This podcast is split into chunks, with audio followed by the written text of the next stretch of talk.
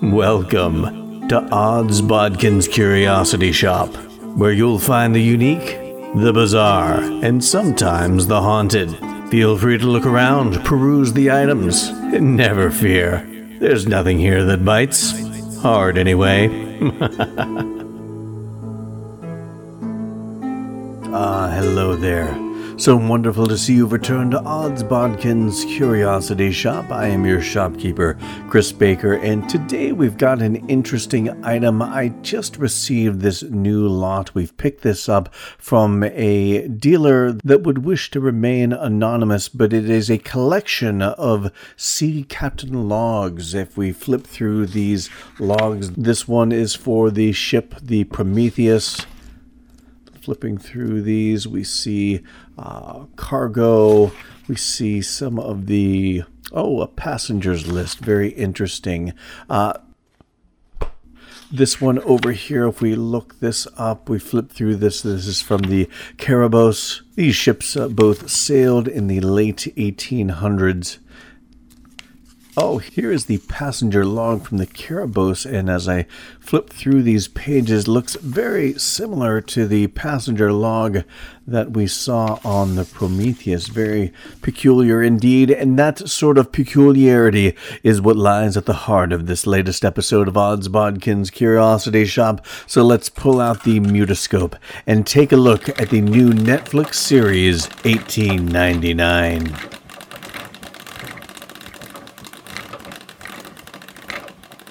So, 1899 is a new series on Netflix from the creators of the series Dark, which I was such a huge fan of Dark, and it was one of those uh, series that was so oh, it's so involved and so complex and at times maybe even a little confusing. If you were like me and watched it as the series came out, as the seasons came out, I, I made the mistake of not watching the previous seasons before I jumped into a new season. And with that storyline, you had multiple timelines and multiple age portrayals of every character. So it was really sometimes you know you jump into season three without rewatching season two it's really hard to kind of keep up with okay this is the older version of this character and that's the younger version of that character. It was it was all quite complicated but it was also fascinating and such a joy to watch, even though it was at times a little tough to keep up with if you didn't, like I said, uh, rewatch some of the previous seasons before jumping into a new season. But it was just so fascinating to watch and so well constructed for a sci fi series that just went in such directions playing with timelines and playing with time travel. It was just so interesting and nothing like you'd seen, at least seen done well on TV today. And of course, the creators, Jantje Friese and Baran bo Odar, just did a fantastic job with Dark. So when I found out they had this new series on Netflix, 1899, uh, I was so excited. And, and, to find out they've actually been doing this for quite some time. They started filming this during COVID. And it's only now that it's finally being released, but just to have all the, the constraints of, of travel uh, especially when you have such a multinational cast. Uh, it, it was amazing that they were able to do this and to be able to get this done.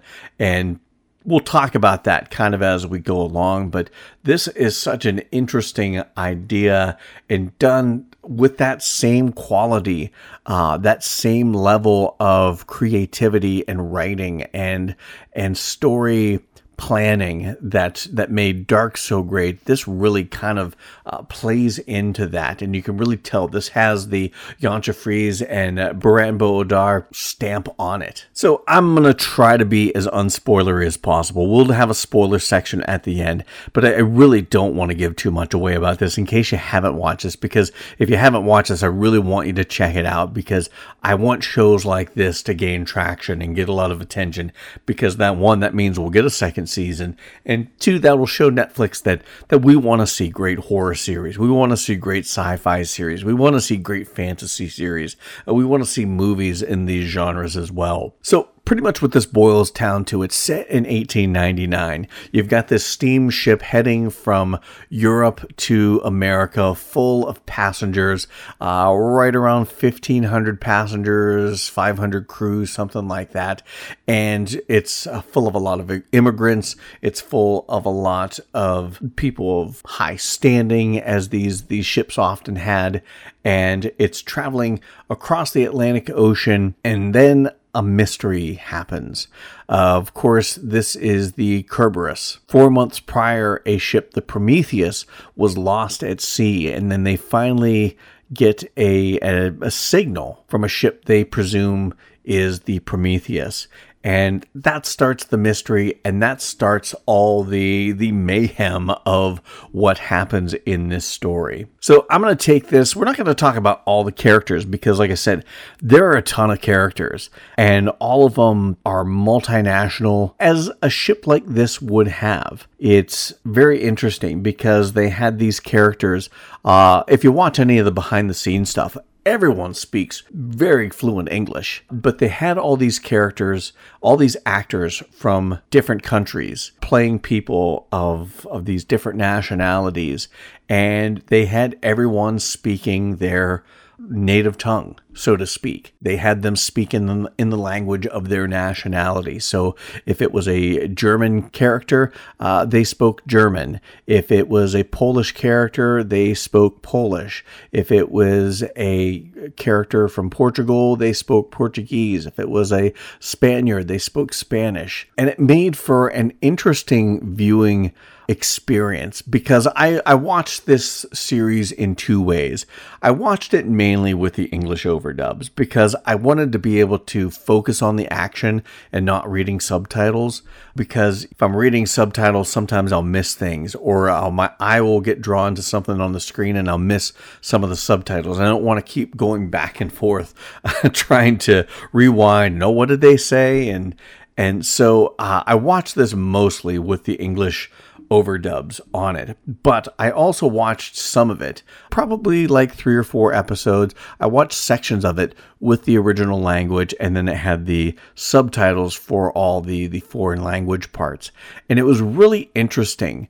Uh, you really get a better sense of what they were trying to do with this when you watch it in the original languages, because you have all these people on this boat speaking different languages.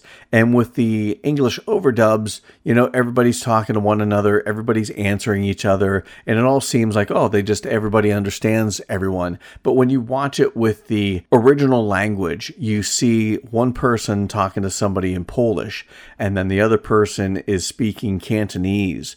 And you realize they don't understand each other, but what they're doing is reading each other's eyes, reading each other's body language, the motions they make to try and understand what the other person is saying and communicating in a way that goes beyond just words and, and verbal forms of communication. And that's very much what it probably would have been like on a steamship heading from Europe to America full of immigrants from, from all over Europe, everyone speaking different languages. So that really was kind of a neat aspect. I like the fact that the creators went this route. It's not something you'd see in TV these days, uh, America or otherwise. I mean, there's some European shows where you get a little sense of that. Different characters speaking different languages, especially uh, some of the German things I've seen, uh, Red Sky and stuff like that. Um, Into the Night was another one, I think, where it was kind of a multilingual cast. But I really enjoyed what they did with this cast and the way they treated this cast. Uh, like I said, with everyone speaking the language of their native country, which I thought was an, a neat aspect. Like I said, I still had to watch the bulk of this with the English overdubs just to get a sense of what's going on, be able to watch it and to be able to, to get all the dialogue all at once and not have to stop and start again. Uh, but this is something where I would like to go back and watch it entirely in the original language just to get an even better sense of, of what the creators were doing with this. But what we're going to do is we're going to talk about a, a lot of the main characters. I'm not going to go through every single character because uh, there are a lot of characters that, while they have parts in the story, uh, we're going to go over the main I don't know, four or five characters, uh, maybe six. I'm not quite sure. We'll, we'll talk about some of the other ones and just what I thought of the job of some of these kind of B characters. But we're just going to talk about the A characters for the most part and their place on the story and how this story revolves around them essentially. Like I said, not going to be too spoilery, or at least I'm going to try not to be too spoilery. But if you haven't watched this, you probably should go watch it first and then come back and hear my thoughts on it. But uh, like I said, if if you're you know on the fence, you don't know if you want to watch it, you're going to see maybe listen to this and see what you think afterwards. I'm still going to not be too terribly spoilery until we get to the spoilery section, then all bets are off. But first and foremost, we get to talk about who is probably the uh, main protagonist of this uh, or at least we think protagonist. By the end of it, you're not 100% sure, uh, but I, but I do think she's a protagonist. Emily Beecham playing Moira Franklin. Uh, we also find out that that is her, I think, her mother's maiden name. She's also a singleton. She's a neurologist, one of the first female doctors in the UK, and she's traveling to America. And we find out really quickly that it's not even so much to get to America. She's trying to find her brother. Her brother has been missing the four months since the Prometheus went missing. She believes he was on that boat and she's trying to find her brother. But we find out rather quickly that uh, while she goes by Moira Franklin, I believe that was her mother's maiden name, she is a singleton and it is the singletons who bought this line of steamships that the Kerberos and the Prometheus have both been a part of. And her father is a British investor, and he uh, has supposedly outfitted these ships with uh, some strange technology that uh, nobody who runs the ship is quite certain what it's all about. But you know, he's he's the one paying the bill, so they don't really ask any questions. But the Moira Franklin character is a character that you realize you're not quite sure how reliable a narrator she is going to be because she keeps having these flashbacks of being in an insane asylum and you don't know what for. She talks about how she can't have kids. You don't know if she had some sort of mental break because of that. This character is shrouded in mystery that plays out through the entirety of this season. And I think Emily Beecham played this character quite well. She really played kind of the instability of being a character that has had mental issues. We don't know the length and the breadth of these mental issues, but she does play that fragility, but she also plays a strength. She's a woman. She's traveling across uh, the Atlantic on a steamship by herself. She's uh, looking for her brother and she's investigating, trying to find out. She's not afraid to stand up to anyone and she's not afraid to stand up for, for what she's trying to do. Like I said, trying to find her brother. Another one of the main characters that I really enjoyed seeing him show up is uh, Erik Larsen. He is the captain of the ship, played by Andreas Pietschmann. Uh, hopefully, I'm pronouncing that correctly. But uh, Andreas Pietschmann played the stranger in Dark, the older version of Jonas. And I really liked his portrayal in that. I really liked uh, the way he did this character, the stranger, just had this air of mystery. And I really enjoyed him as an actor in that. So I, I was so glad to see him. It was one of those where uh, he showed up. I'm like, I know him from somewhere. And then when I kind of looked him up on the internet, I, I realized who he was in Dark. And I really liked his portrayal of this character because where in Dark he is kind of the guy that knows everything. He knows about time travel. He knows, you know, who these various families are and what they're doing in the future, uh, the parts they play. He's the guy that understands what's going on in Dark. Whereas the Eric Larsen character is kind of in the same position that we are. He has no idea what's going on. He is in the middle of this like the rest of the passengers. He is in the middle of this like we are. But you also find that much like the Moira Franklin character, he is a broken character. He has a past. They tinker with the thought that he might be alcoholic. He's constantly sipping on a bottle. Uh, but you realize he probably has some reason his wife and his his daughters all died in a house fire an event that traumatized him greatly. And he just really plays that kind of weather beaten world weary man that uh, that this captain is. Uh, a man of the sea that really you know because uh, the the horrors that happened on dry land you know he's going to spend all his life out on the sea to to get as far away from that as possible or to to stay as far away from that as possible. And uh, Andreas Pietschmann he just does a, a wonderful job with this character that adds so much mystery, but so much strength. I mean, this this captain is a strong captain. He's he's a, a man of honor, even though he's kind of been broken and, like I said, world weary. Uh, he is a man of honor. He's just trying to do the right thing by his crew, by his passengers. He's a strong man, and you see a bit of a kinship between him and Moira. Uh, the Eric Larsen and Moira Franklin characters, I, I, think they see in each other kind of that brokenness.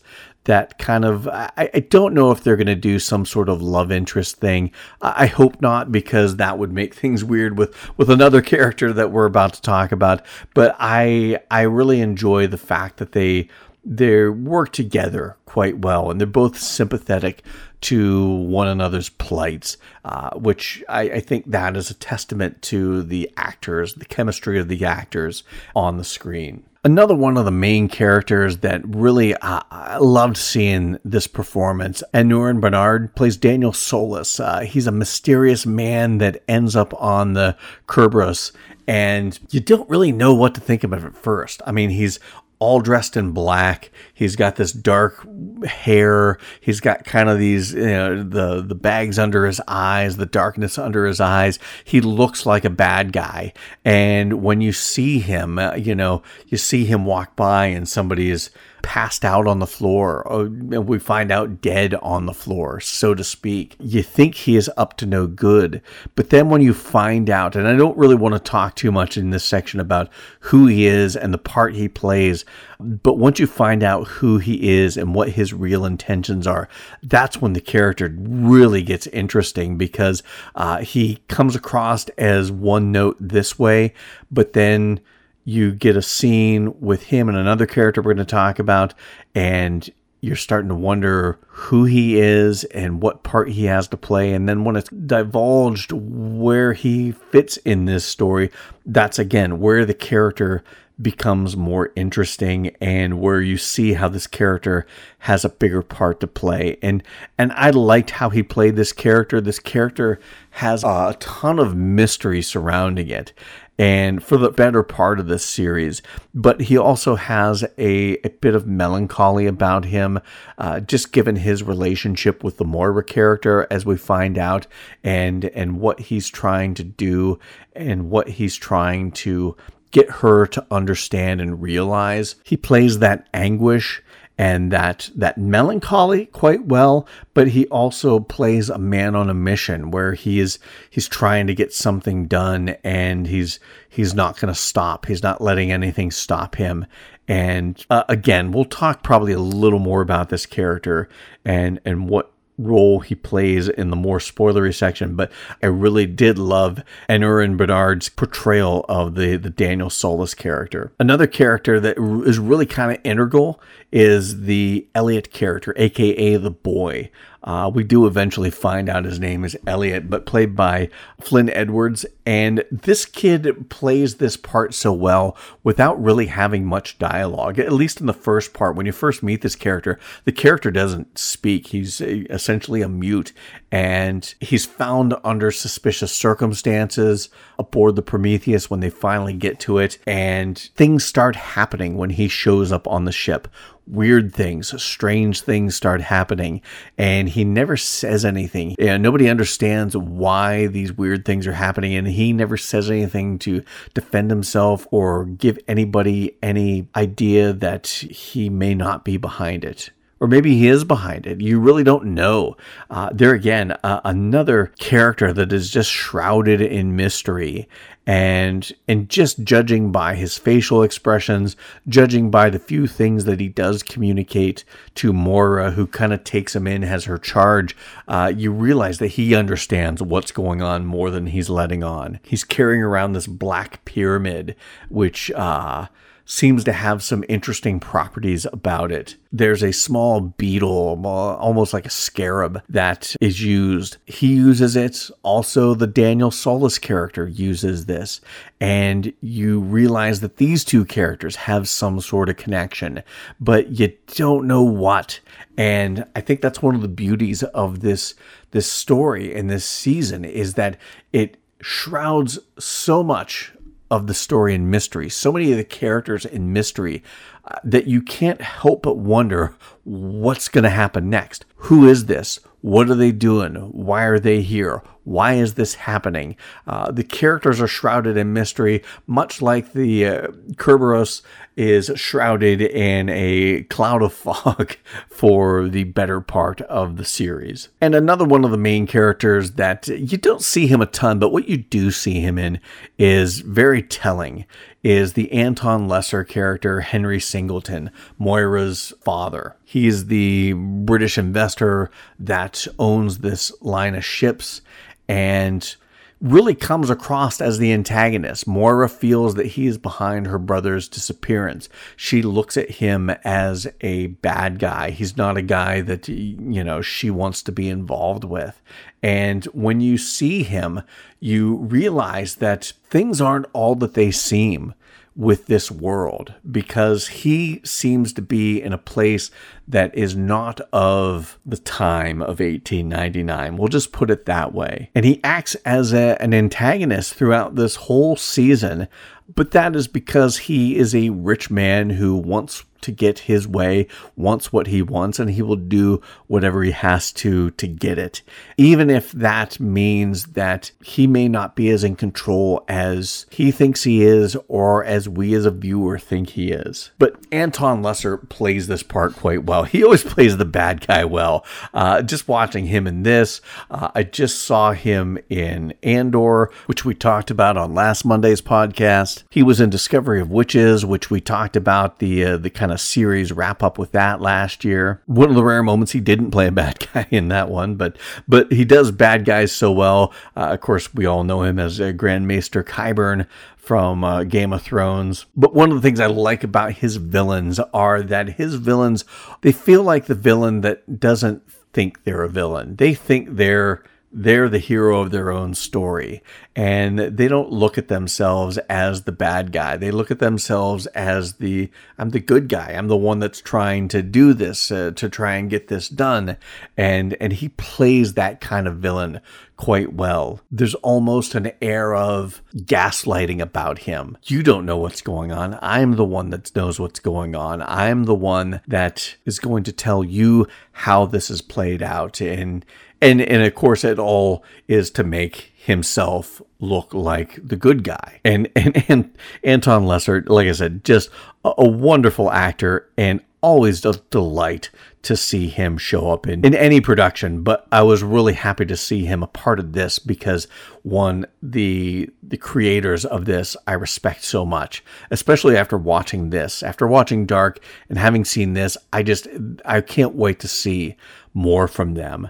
But to, to, see a an actor of this caliber show up in this just as like i said a, a little more weight to the cast as well. I mean, there's some there's some gravitas to this cast when you've got somebody of his stature. I mean, all the actors in this are, are top notch, but uh, but when you have a name like that that you that you know from watching in series, all sorts of different genres, he adds a, a great anchor to this cast. I think. Now I'm going to quickly go over some of the actors because I think all these actors and actresses uh, they deserve some recognition for their, for their part, but we've covered all the main players. The rest of these characters are are kind of like B characters, but Miguel Bernardeau plays uh, Angel. He's a, a, wealthy Spaniard traveling with uh, Ramiro, who is a man portraying a Portuguese priest, played by uh, Jose Pimentel. They're a gay couple, and the angel character is kind of a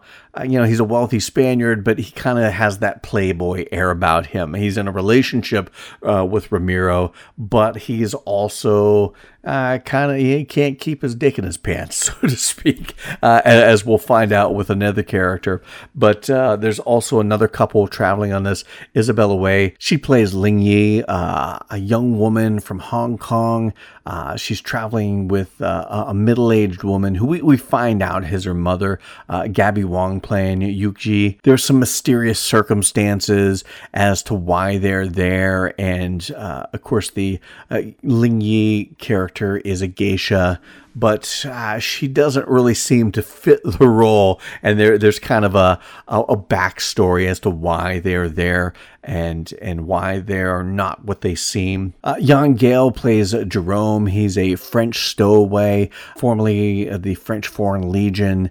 Uh, he has a background with one of the other characters we'll talk about real quick, but he's uh, kind of on maybe not even a revenge mission, but uh, it's really kind of interesting to see where his story goes and and who this character is because well, you know, he's one of the B characters and doesn't have a, a whole lot of his story fleshed out. We get enough about it to see that he's a man of honor and he is a man who was unjustly accused and is trying I, like i said i don't know if it's completely revenge that he is is on this ship but we find out that he has a past in the French Foreign Legion with uh, Lucien, played by Jonas Bloquet. He's uh, an upper class Parisian, former lieutenant in the French Foreign Legion, married to his wife uh, Clemence, who is played by uh, Mathilde Ollivier. again, Lucien, a man who is not really what he seems, and his relationship and his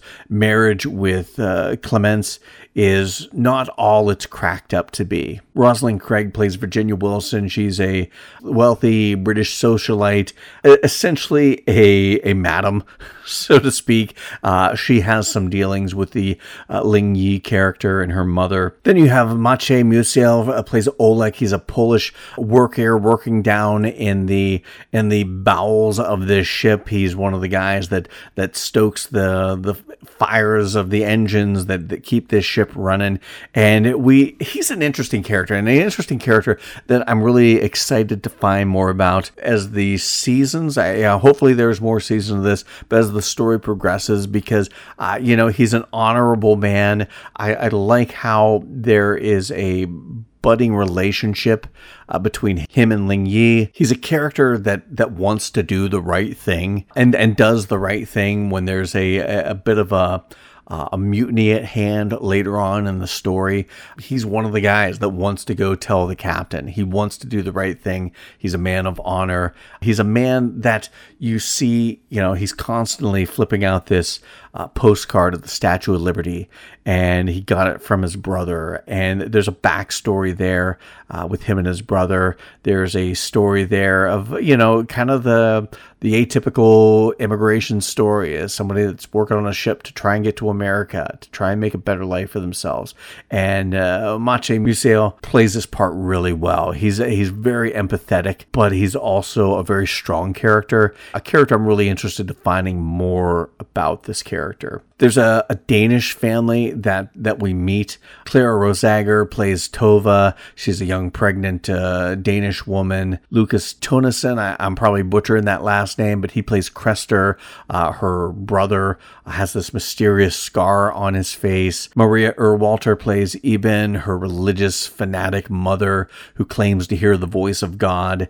And Alexander Willaume plays Anker, her her father, who is a Danish priest. They're all traveling to New York with the the youngest character, Ada Vida Jorslev. Uh, I'm, again, I'm probably butchering that last name, and I apologize. But uh, this is a, a, very interesting family, and this is the only group. I mean, everybody else is paired off. Everybody's traveling in pairs. This is the only group that is a family unit, and we get to see this family unit and what this family has gone through through to get there, the reason behind Krester's his scar. We find out eh, quite early that he may be a closeted character. Well, he is a closeted character. I'll, I'll go as far as to say that. I don't think that's a huge spoiler, but he is a he is a young gay man who uh, got this scar because of that, and, and, this is a time where it wasn't uh, acceptable to be uh, gay. And we find that he has uh, some run ins with Angel and uh, another gay man, and and the relationship that kind of builds from there, the disapproval from the parents. Uh, Tova, who, while she doesn't disapprove, uh, she's just trying to get him to to do uh, what the parents want so you know they won't look down on him all the time. The mother like i said a religious fanatic thinks she hears the voice of god keeps claiming tova's child is a child of god. But when we find out the real reason why she is with child and its link to Krester's scar uh, it, it's it's disturbing. Probably one of the more disturbing things in this series as as to how that all went down and and that family dynamic. While uh, the family's kind of effed up in many ways, the family dynamic between these these five characters is quite interesting. And all of the actors I mentioned just play these roles quite well. It's so interesting to to see these these actors. The the father who's just in anguish. He's kind of like a almost a reluctant preacher. He's only became a, a, preacher because his wife claimed to hear the voice of God, and and their relationship is is loving but strained. Uh, you know, they have strained relationships with with Krester, uh, strained relationship with Tova. Uh, the mother does, and it's just very interesting to see how this family dynamic plays out. Then, of course, there's the first mate Sebastian, played by uh, Tino Mewes. Isaak Dentler plays Franz. He's the captain's right hand man, uh, although he. He kind of says, screw that. I, I, talked about a mutiny. He's involved with that later on. And then a, a, whole cast of other recurring characters. Those are all the main characters. I only really spent a ton of time talking about the, the few main, main characters, but uh, those are all the characters involved and kind of their role to play in this. But this series really is an amazing ride because it's 1899 you're confined to the steamship out on the open waters of the Atlantic. So there's kind of that that bit of claustrophobic feel to it. There's mystery to it, uh, not horror per se. I wouldn't call this a horror series. It's mystery. It's definitely science fiction. It does have some supernatural elements that uh, at times can feel like it's akin or horror adjacent but but at the heart this is a science fiction story. And we really get the nuts and bolts of that science fiction as the story progresses, as these characters uh, all come together, and you have the mystery of the Daniel Solace character and the boy, Elliot, coming on this ship and everything kind of going crazy. The ship, in and of itself, almost feels like a character at times because of all of the inner workings of the ship. The ship has had uh, different things added to it, we'll say, that make it not your ordinary ship from 1899. And never once in this do you get bored. I, I really felt myself uh, being so caught up in all the different mysteries the mystery of the ship, the mystery of Daniel Solace, the mystery of the boy, the mystery of Moira. Uh, not so much the mystery of the captain, but, you know, the, the backstory of him and, and what's what's that how's that going to affect him uh, as the story progresses. And there's just so much going on, but it never really feels confusing. Uh, that's one of the things I liked about this. Now, granted, maybe once things get into a second season, things will get a little more complex, but you really feel like this is a fairly straightforward story that uh, that you don't have to worry about flip flopping a lot of timelines. Yeah, there are some flashbacks. Uh, we get to know some of these characters a little better uh, through some of these flashbacks, especially with Moira, especially with uh, Daniel Solace, Eric, Tova's family, some of the other characters like Jerome and Lucien. But then there are a lot of characters that you don't get much backstory for. And I, I have to imagine maybe in season two, we'll get some more backstory on some of these other characters, like the uh, Ramiro and Angel character, like Oleg. You get a little bit of a backstory from Ling Yi. But the interesting thing is that the characters are very compelling. This mystery is compelling and and the story is is compelling enough that uh, the plot just keeps moving forward and forward and you while the mysteries aren't solved you get little pieces of the puzzle and you get this piece here and that piece there and and eventually you start to work out where all the pieces are going. Uh, you never see the bigger picture until uh, quite towards the end you start to to understand. You get a little idea okay this is i think this uh, and it, it may be that to a degree, but in a bigger sense, it is so much more than what you thought it was going to be. So that's one of the things I really liked about this. I like the science fiction aspect of it. I like the slight notes of horror, like supernatural horror there was to this. I, I love the mystery aspect. I think mystery tied in with horror, tied in with science fiction, uh, can only make it better. Uh, so I really enjoyed that. And the look of this was spectacular. I mean, the the sets were great. They looked period authentic.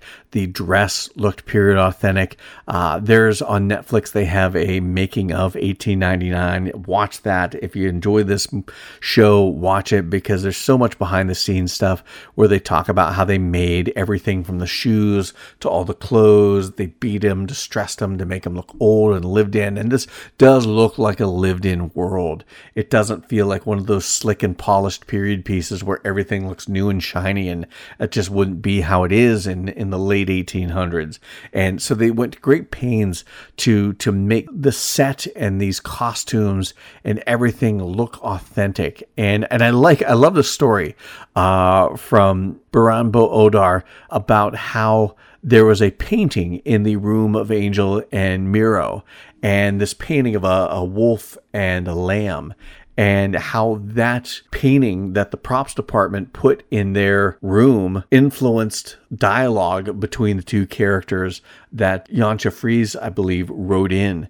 It's just, you know, it's stuff like that that just fascinates me, all the behind the scenes stuff. And and the look of it was was spectacular, but the the effects I thought were really good. They used the volume I, I don't know what you want to call it. It's not an effect, but instead of green screen, they use what's called volume. And it's what they use in The Mandalorian, where you have this big round or semicircle screen that they can project landscapes onto. And when the stage rotates, uh, you can essentially go 360 with the camera with these characters and and it really it's it allows the actor to put themselves in the environment. You know when you're there acting you're not just acting to a green screen. You're acting to this vista of a mountain range or a desert or a prairie or, or what have you a cityscape. Uh, you're acting in this environment and it's it makes it so much i think i would think as an actor it would make it so much more uh, immersive as a performance to be able to to be in this environment where you're in this space and not just like I said on a soundstage in front of a green screen trying to pretend like you're staring out across the Serengeti or what have you. So they used that and they used that quite well. The the CG ship looked really good. The waters looked really good. I, I was really happy with all the CG and the special effects were all quality. I mean, I don't know what they sunk into this as far as production value and production cost, but uh, they they put the money and the care into creating uh, a wonderful world. And then there's so many Easter eggs because, like I said, Elliot, the boy, has this pyramid, and you see this pyramid and triangles uh, all throughout, whether it's in the carpet, whether it's in Clemence's earrings, whether it is in these trap doors underneath beds in the various rooms. You see this triangle, and uh, it, it's, it's in all of the movie posters and all of the uh, press for this series, this triangle or pyramids, that uh, it it plays into a bigger thing. But you, it's funny to see all the little triangle and pyramid Easter eggs throughout this. So th- there's so much care and so much dedication to one creating a good story, a good, complex, and interesting, engrossing story. But there's also the care to create a world that you can get lost in uh, with these characters, and and the fact that the characters are a world in and of themselves, where you know they have a scene where uh, the angel characters saying things in in Spanish, and Miro is telling him to keep quiet, and he's like, nobody can understand me. And, and, I like that because it, it adds a sense of realism, how things would really be on a steamship from Europe uh, full of immigrants to America. And, and I love the care uh, that they put into creating that sort of realism, creating a world that, like I said, you can get lost in. So that's really all I'm going to talk. Well, not all I'm going to talk about, uh, but that's as, far as the unspoilery section. Uh, from here on out, we're going to get into some spoilers because there are some certain things, aspects of this that I want to talk about that I, I really enjoyed from a science fiction standpoint. So if you haven't watched this yet, go watch 1899 come back and, and listen to the rest of this. If not uh, keep on trudging through this because we're going to start talking some spoilers. So one of the things I, I really dug about this was the science fiction aspect of it. I i told everybody i've talked to about this i said this is dark meets lost meets the matrix and you get elements of all of those. You get the Lost aspect uh, of these people, uh, you know, kind of stranded and all these weird occurrences happening. You get the feel of dark. It very much in the the way this is filmed, in the way the characters are written, in the way the soundtrack and the score plays. It feels very much like a Jantje Friese, Baran bo Odar uh, production. It feels like dark in, in, the way it looks and the way it sounds and the way it's presented. And then, of course, the Matrix aspect of this uh, falls into really the heart of this story, and, and that this reality that they're experiencing and that we have been experiencing with them may not be the reality that we think it is. And and I dug what they did with this, with the Daniel Solace and Elliot character, because uh, you really, and even even to a degree, with the um, Sebastian character, the first mate of the ship, uh, he knows more than he's letting on, and we find out that he is working with Henry Singleton, and and that Daniel and Sebastian both have these devices that they can plug into the ship, these panels that move, and there's almost this steampunk esque looking machinery. Uh, they can plug into it and control the ship, control people with these little devices with little pieces that slide around. Remember those puzzles from back in the day where uh, the little squares slid around and you kind of had to rearrange things until you got uh, the puzzle in its right place? It kind of reminded me of one of those, but I loved that that sci-fi aspect of this. It was so amazing to watch when they would go down. They found these holes that they're just a hole underneath the floor of these staterooms in this in this ship and they're tiled in black tile and you don't know uh, what they're for and then all of a sudden you do find out what they're for because the boy uses that little beetle to open the door and it opens the door into memories and it just the effects they used for them coming out of this tunnel into this memory was was fascinating and just really fun to watch the revelation that Daniel Solace is Moira's husband and that Elliot was their boy. And they, they kind of allude to the fact that the boy is dead and this is just a memory of him. He was the first construct that she built and there's you know it's never really 100% crystal clear. You realize that she is the one behind this. She is the neurologist. She is the one that's that's interested in realities and what is reality. Uh, we find that out from her talking with other people, her talking with Daniel, her father talking about her. We find this out about her, but we don't know to what end things have got to where we're at. Uh, her son is dying, and so she created a construct for her and her husband to be able to go to spend time with their son. But where did it go from that to where we're at now? That's that's an interesting question that I believe will be answered in future seasons. But I like that revelation as well that that Henry Singleton isn't the one behind this. Here, this whole time, you think the Anton Lesser character, uh, Henry Singleton, is the the bad guy and the one behind this and he's just as trapped as everyone else. And that Moira really is the creator of all this that a creator is mentioned and in everyone's like well are you do mean God? Uh, no she is the one that created this construct that all these people are in but why? And there again like I said you don't really get answers what answer you do get at the very end is is not uh, not very telling, but very interesting. And we might as well talk about that ending when when she finally. Uh, through the help of, of Daniel, who uh, is reprogramming the construct uh, before anyone knows what he's doing. And so she can get out and she can wake up. Uh, she gets out of this this pod and she's in this room filled with all of the other main characters in these very similar uh, matrix style pods where they're asleep and in this construct. And she looks out a port window and finds that she's on a ship of a different kind not a steamship going from europe to america but she is in a spaceship uh, of some sort with this uh, rotating sort of gravity situation going on there, but uh, you don't know. You uh, find out she ends up talking to her brother, and and we hear through Daniel that the brother is is has taken over this construct.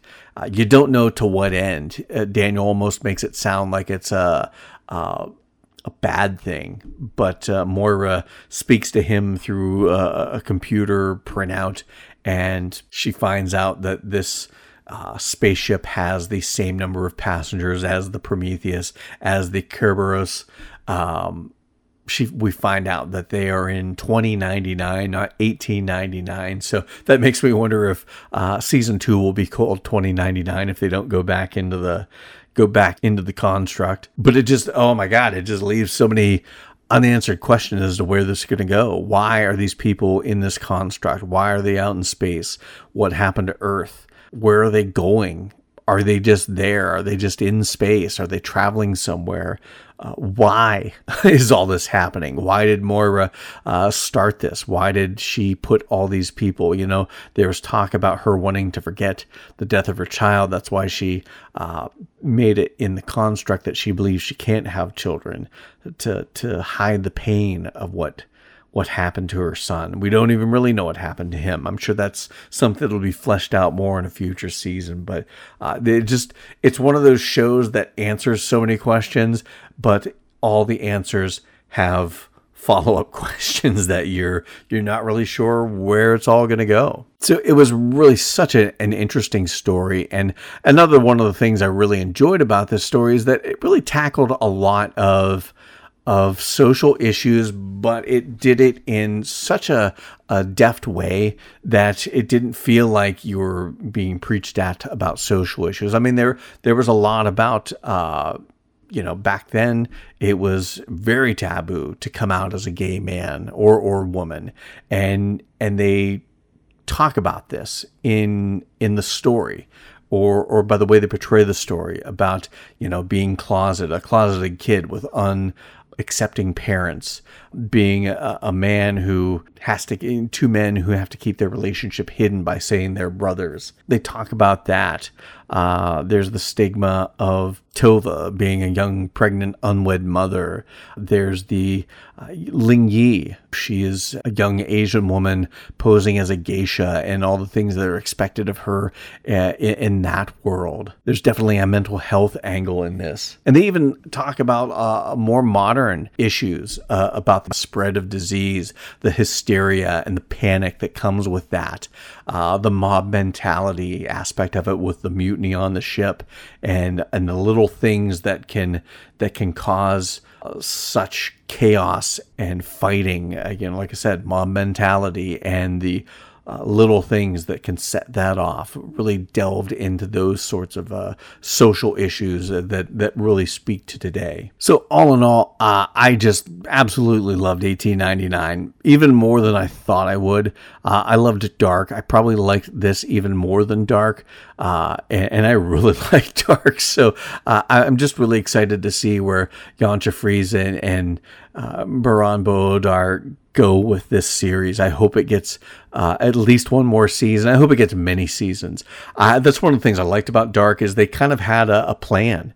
You know, they planned to do it in three seasons, and they did it in three seasons. And whether whether you liked the ending or not, whether you uh, were as confused as hell by the end of it or not, uh, it's still wrapped up succinctly and I thought in a good way, and in a way I enjoyed.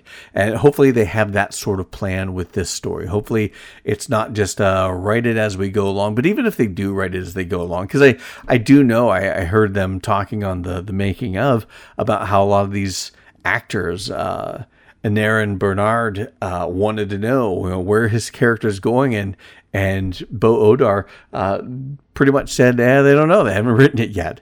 But it's not. I don't think it's going to be like a lost thing where they just kept writing and didn't really know where it was going.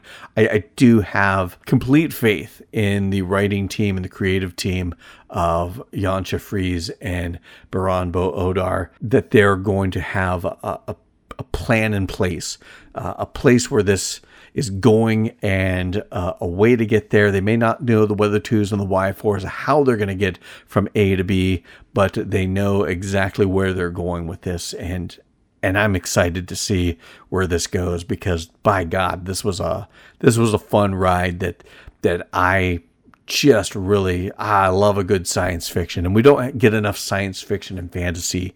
I mean, we're getting a little more fantasy these days uh, with the Lord of the Rings stuff, with the Wheel of Time stuff, with House of the Dragon, but uh, science fiction has really been lacking. Any any good science fiction uh, show that has been out there just hasn't done well, and I want to see shows like this really get the they're just due uh, and, and, get the support that they deserve because my god uh, a show like this if you liked dark you're going to love this. Uh, if you didn't like dark i think you're still going to love this uh, because it's it's less complicated. Uh, I, I know a lot of people did complain that the dark got a little complicated but I enjoyed it still, and I enjoyed this even more. And it didn't seem quite as intense with the the multiple timelines as Dark did. So it, it really is, I think, a little more accessible. And I think this is a a show that has fantastic characters and fantastic actors playing those characters, and that really is the heart of any show is if you care about these characters and these characters the way they're written these characters the way the actors portray them give you reason to care about them, give you reason to want to know more about them. And I think that is probably the biggest strength of all the strengths of this series on Netflix, 1899. So I want to thank everyone for taking the time to listen to my thoughts on 1899 we'll keep you posted as soon as we get any information on whether there's going to be a second season. Fingers crossed there will be. I can't wait for it. I'm looking forward to seeing where this is going to go because I'd like to say I have thoughts, but I just I just don't know. Uh, it could go anywhere, and that's that's a that's a dream come true. That's the kind of stuff I like, where I have no idea where I'm going, but I can't wait to get there. And so we'll keep you posted on that. You can find out more about what's going on with horror, fantasy, and sci-fi with by going to our Facebook page, Odds Bodkins Curiosity Shoppe on Facebook also Instagram. Uh, I'm on there not as diligently, but uh, but on there from time to time. I need to I need to post more on there, but uh, you can check us out there. Uh, always adding trailers and articles from all over the internet, add my two cents on what's going on with horror, fantasy, and science fiction, especially on the Facebook page. And no matter where you're listening to this podcast, please follow it, subscribe to it, uh, like the episodes, share the episodes with anyone you know that loves these genres horror, fantasy, and science fiction. And as always, please leave a review. Five stars would be awesome. That helps the algorithms that get this show put out there by the internet powers that be and get our our show exposed to more people. So we do appreciate those five star reviews, but any review, I appreciate that. So until next time,